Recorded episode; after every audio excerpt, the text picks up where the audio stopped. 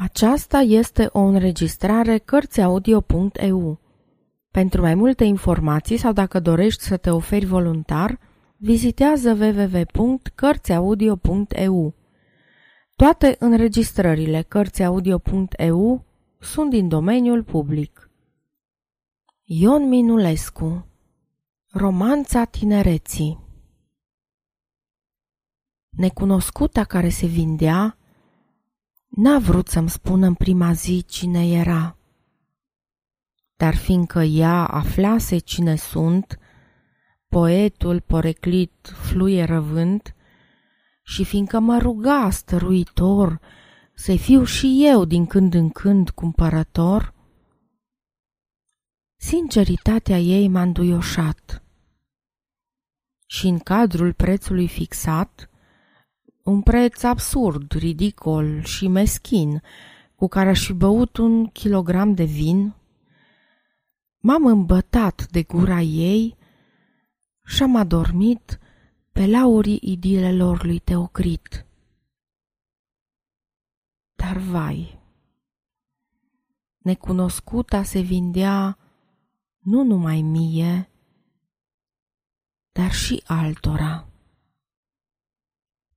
și azi un ciocoi, iar mâine un calic, o cumpărau la fel, mai pe nimic, căci ea, flămândă veșnic, se grăbea să-și vândă gura dulce ca la tarapana.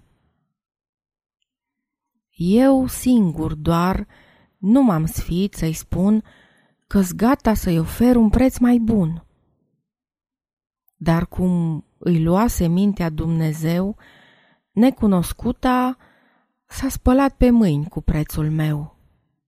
Și atunci, de teamă să nu o bat sau să o ucid și să o ascund sub pat, deși o iubeam, am renunțat la ea și n-am mai vrut să știu cine era. Dar într-o zi, cu ploaie și cu vânt, Necunoscuta care se vindea s-a dat la fund și a dispărut. Și nimeni n-a mai întrebat de ea de când intrase parcă în pământ cu numele ei mereu necunoscut. Și totuși eu am întâlnit-o iar, dar nu ca altă dată pe trotuar, la cafenea sau în tramvai, am regăsit-o în ziua de întâi de mai, ascunsă de un sfert de viac într-un sertar, în care sta de veghe cu minte și aștepta o zi să mai aduc aminte și de ea. Dar ce păcat că regăsirea ei m-a îndurerat și în loc să o mai sărut cum aș fi vrut, am început să plâng cu adevărat.